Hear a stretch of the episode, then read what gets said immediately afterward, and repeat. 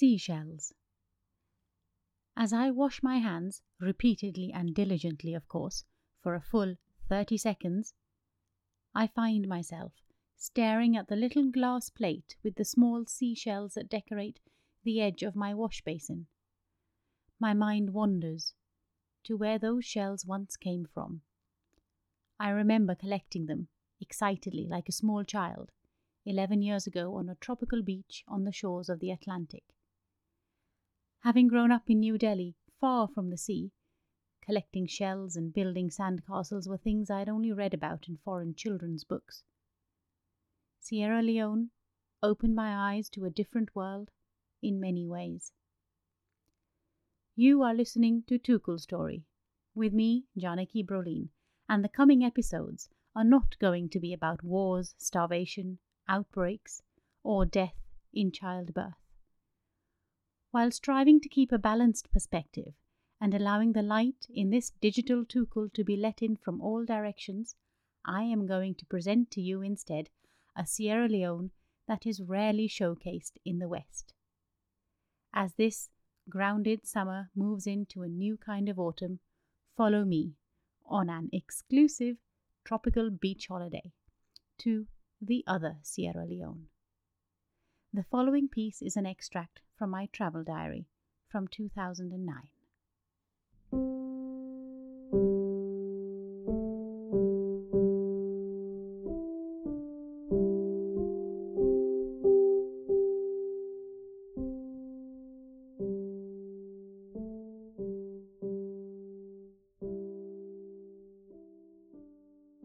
Tuesday, 24th of February. The last couple of weeks at the hospital have been tough. First, the death of the little boy Ibrahim, and then Sheikha. We are both feeling that whatever we do, no one gets any better. We had already planned a weekend break, and I hope a little time away from the hospital will help us both revive our motivation. We left Kambia today, sat on a mattress in the back of a truck like vehicle.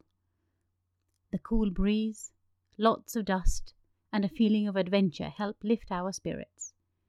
We were dropped off at Lumley Junction.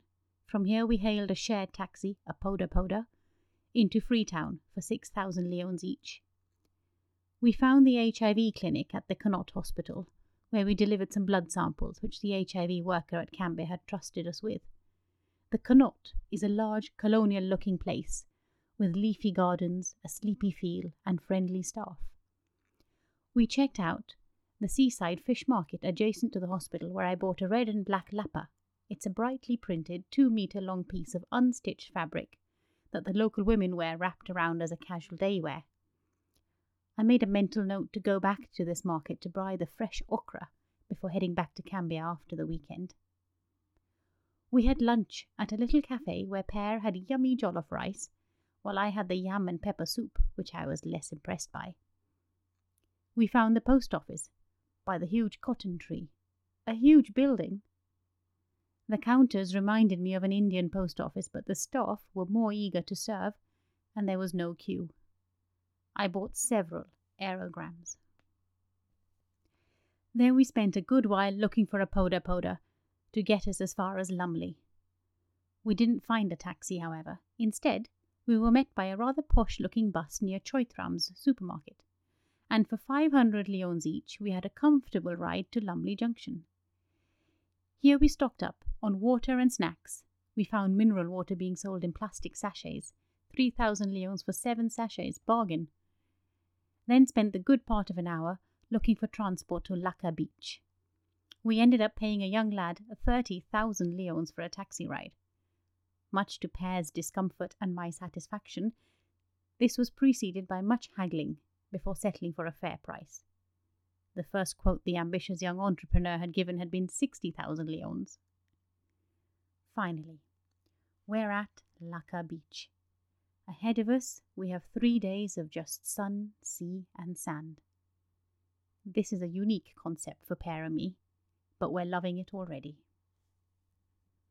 Friday, 27th February. I've been spending most daylight hours in my swimsuit, with my new lapa tied round like a halter neck and barefoot. We took a long walk from Lakka to Hamilton on Wednesday. On Thursday, we were driven to another beach along the Atlantic coast, imaginatively named River Number Two. What a majestic place! Literally stunning.